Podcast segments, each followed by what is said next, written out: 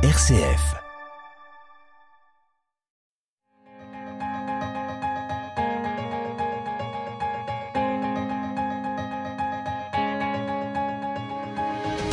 RCF, le quart d'heure européen. Henri Oberdorf.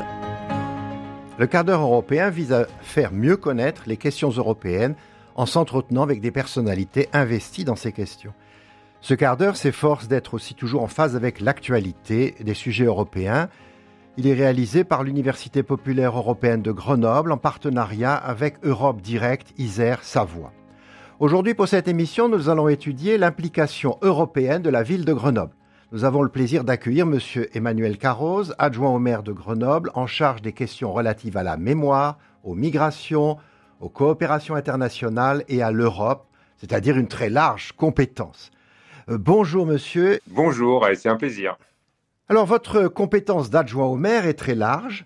La ville de Grenoble a été capitale verte de l'Europe en 2022. Avec le recul, comment percevez-vous les suites de ce statut très important? Moi, je trouve qu'il y a beaucoup d'attentes, notamment de la part de nos euh, partenaires européens.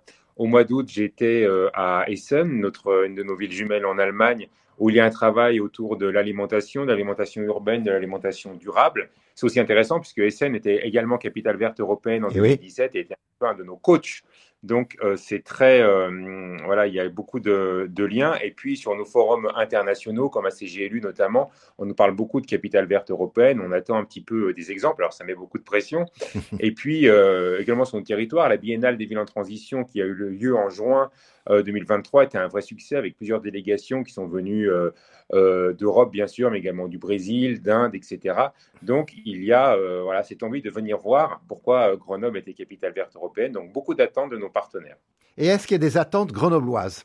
J'espère qu'il y a des attentes grenobloises. Après, euh, capitale verte européenne, euh, même si certains peuvent penser que c'est passé un petit peu sous les radars, ça impacte notre vie euh, de tous les jours. Ça impactera aussi ce que l'on cherche à Grenoble, notamment, je pense à la sécurité sociale de, l'alimentation, au développement encore du vélo avec l'école avec du municipal de, vélo. Donc, il y a beaucoup d'actions qui sont issues des réflexions capitale verte qui imprègnent une politique locale, bien entendu. Le label Europe Direct, euh, situé à la Maison de l'International de Grenoble, s'intitule dorénavant Europe Direct Isère Savoie.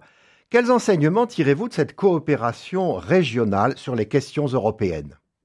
Et eh oui, c'est vrai que c'est une évolution intéressante. Nous, ça fait dix ans qu'on a le label euh, à Grenoble et donc on a désiré le partager avec nos villes, euh, nos villes de proximité, nos villes sœurs que sont Chambéry et Annecy pour faire une cohérence au niveau de, de l'arc alpin bénéficient également de leur regard engagé sur les questions euh, européennes. Moi, ce que je vois, c'est cette idée de démultiplication, euh, être plus proche du territoire et des spécificités des questions européennes qui peut-être, euh, selon les villes, sont différentes.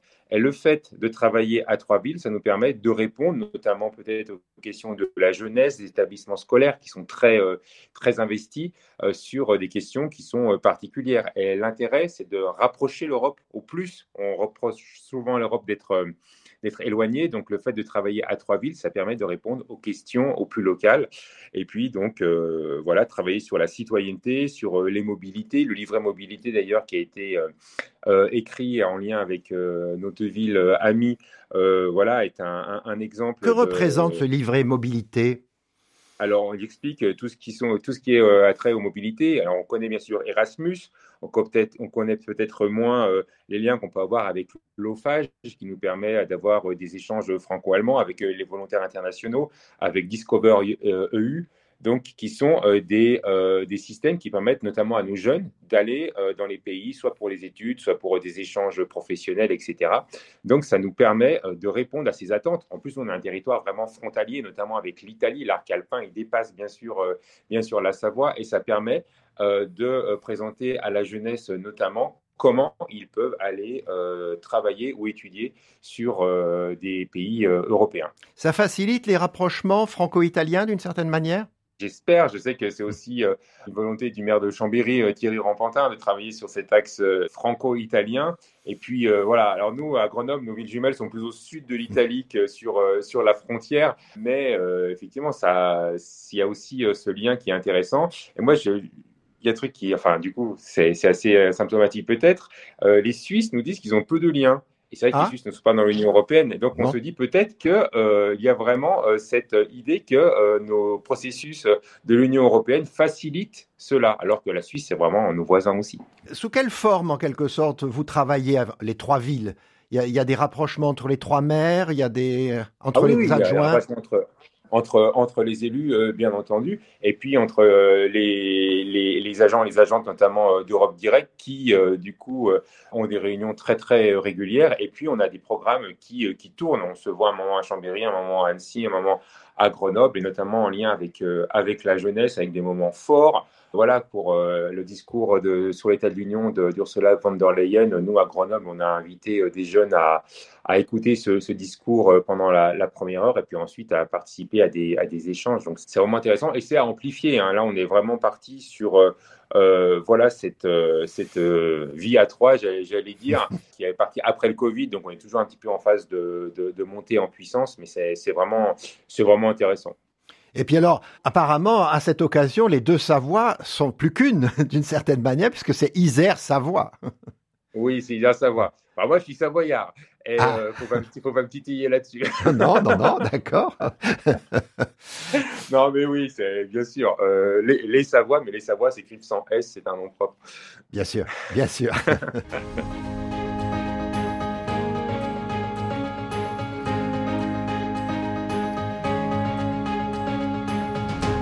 RCF, le quart d'heure européen, Henri Oberdorf.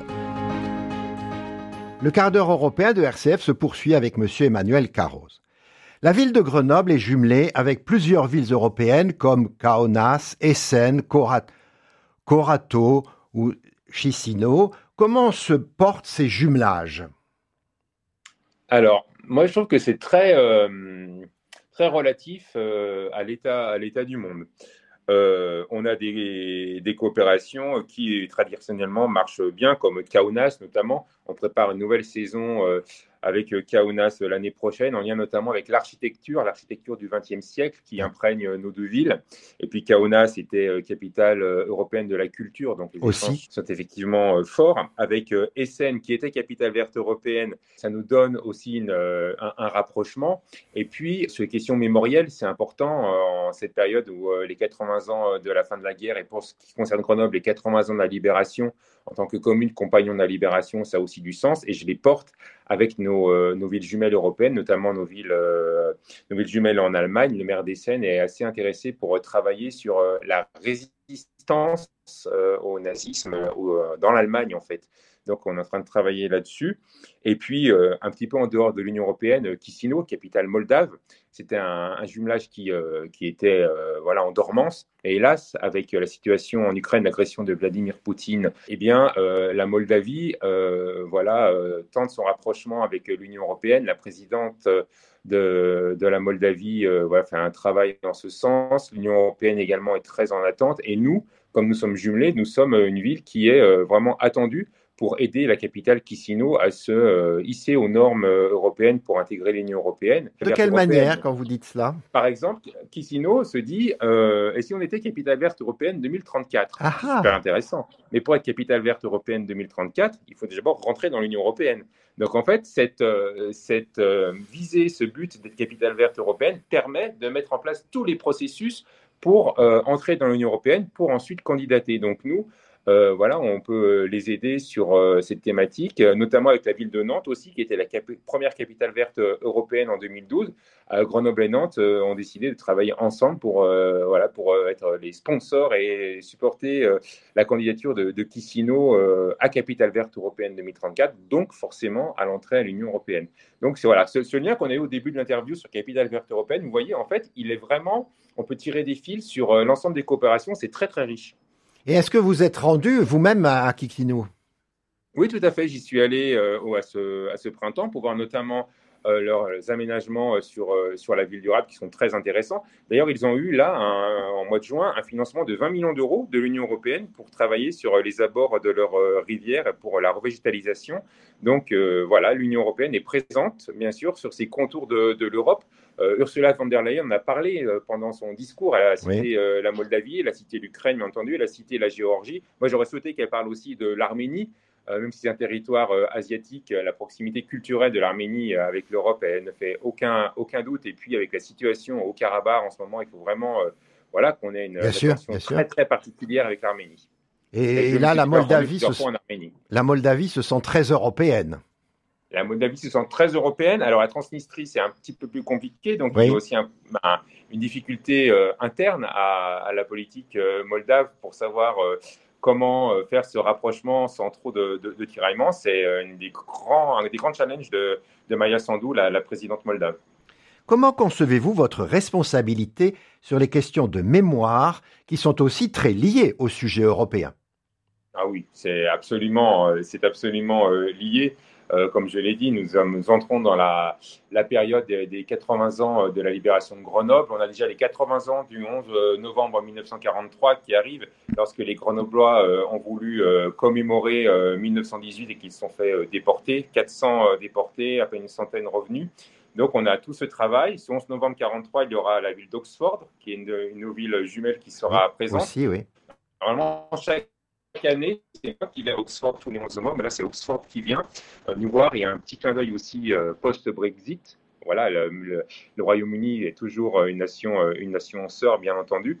Et donc, voilà, travailler sur cette mémoire. Pourquoi on a fait l'Europe en 45 C'est aussi parce qu'on ne voulait plus que la guerre soit, soit en Europe. Et là, elle, est en Ukraine. Et donc, je travaille avec nos villes jumelles en Allemagne.